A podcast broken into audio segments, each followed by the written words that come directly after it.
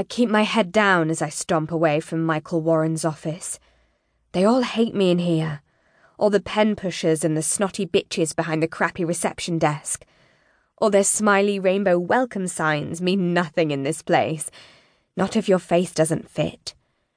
They want the nice kids who speak when they're spoken to and say thank you whenever anyone throws them a scrappy crumb of nothing.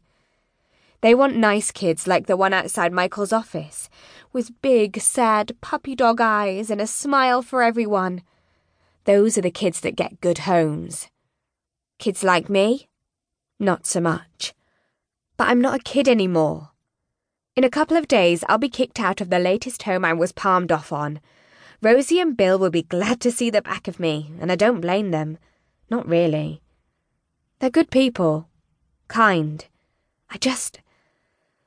Can't stop myself shoving my shitty attitude in their faces until they break. It doesn't matter who they are, they always break in the end. I've been in 14 homes since I turned 10.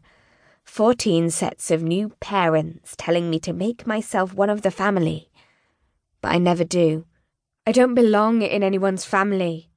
I don't belong in anyone's little Lego house or their neatly mown back garden.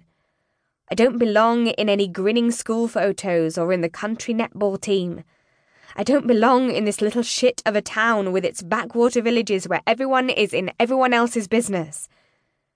My ancestors were travellers, roaming the wilds and making a living from the land.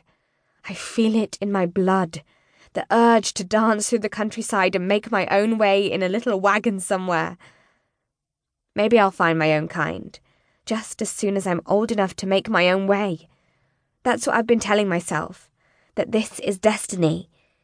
I won't miss Rosie and Bill, not even a bit. That they mean nothing to me, just like none of the others meant anything to me. Not even Emma and Frank all those years ago, who brought me the dollhouse and helped me set up all the pretty furniture Frank made me. They thought it was me who hit their baby daughter, but I didn't. It was Eli, their eldest, but nobody believed a little liar like me. Problems, that's what they said. I had problems. Too many problems for Emma and Frank and their nice little family. That's why I scratched his car to shit with one of his screwdrivers. Problems. That's why I spat in Emma's face when she tried to say goodbye. Problems. And that's why everyone ditches me when I get too much. So many problems.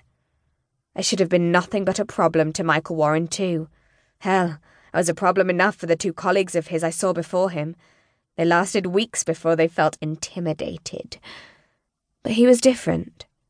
I could shout in his face, and he didn't turn me away. I could tell him what I thought, and he didn't scowl and sigh and mutter about problems, problems, problems. He could be angry, but he never kicked me out. He could want to smack the attitude right out of me, but he didn't lose his cool. I like Michael Warren, and I wish I'd told him before now, before our last ever session. Who knows? Maybe a man like him could have actually helped a problem like me. Maybe if I'd have listened to him, I wouldn't be kicked out of Rosie and Bill's.